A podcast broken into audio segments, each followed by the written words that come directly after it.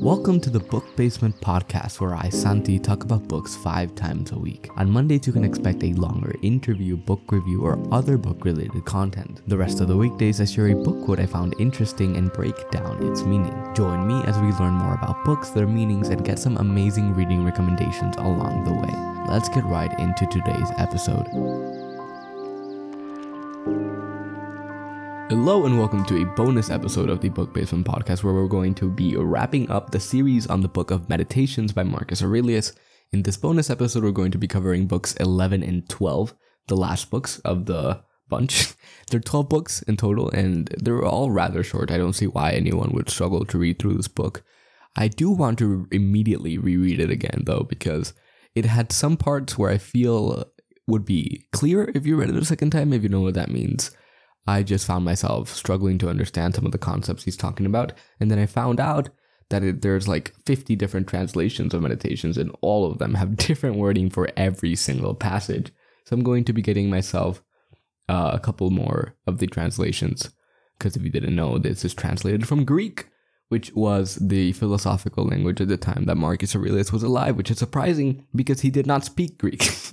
he is writing these letters in a language that was foreign to him. This was like if you found out that Aristotle wrote in Spanish.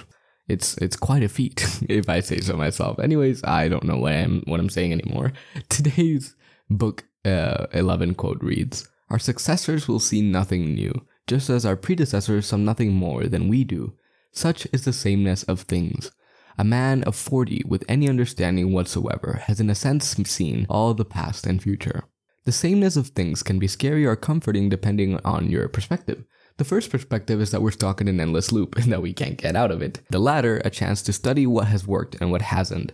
I believe Meditations, this book, is a key example of that. As in any ancient text that has withstood the test of time, humans have been facing the same conflicts we've had over centuries, only these conflicts have different skin. What was once hunting an ox for food is finding a job to stock your fridge.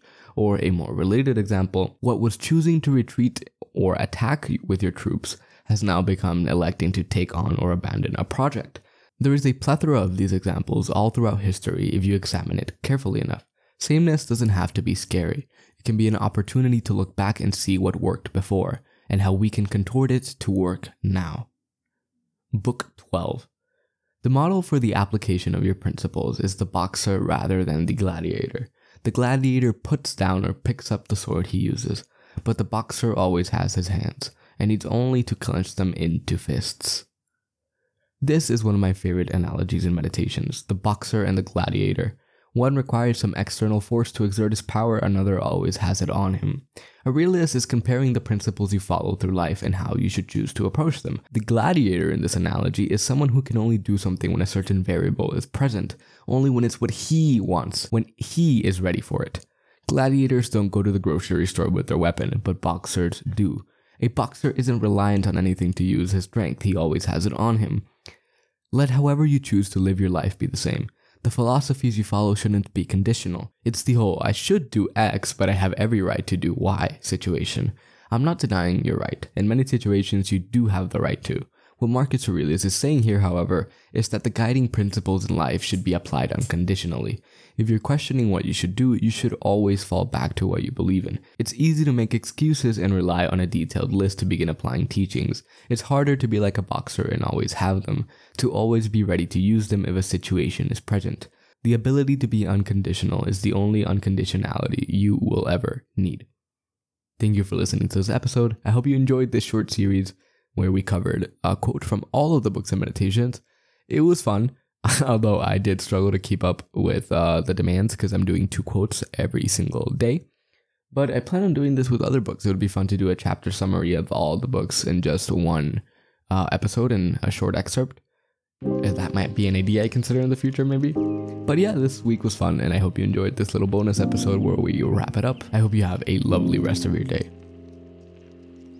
Thank you for dedicating your time and listening to this episode. Remember, we also have a weekly newsletter, the Book Basement Bulletin. Sign up by going to the link in the show notes or by visiting thebookbasement.substack.com. Also in the show notes, a link to purchase the book I talked about in this episode. Be sure to leave us a review on Spotify, Apple Podcasts, or wherever you get your podcasts as it helps us immensely. Finally, you can follow the podcast on Instagram at Book Basement Pod. That is Book Basement P O D. Once again, thank you for stopping by and I hope to see you soon.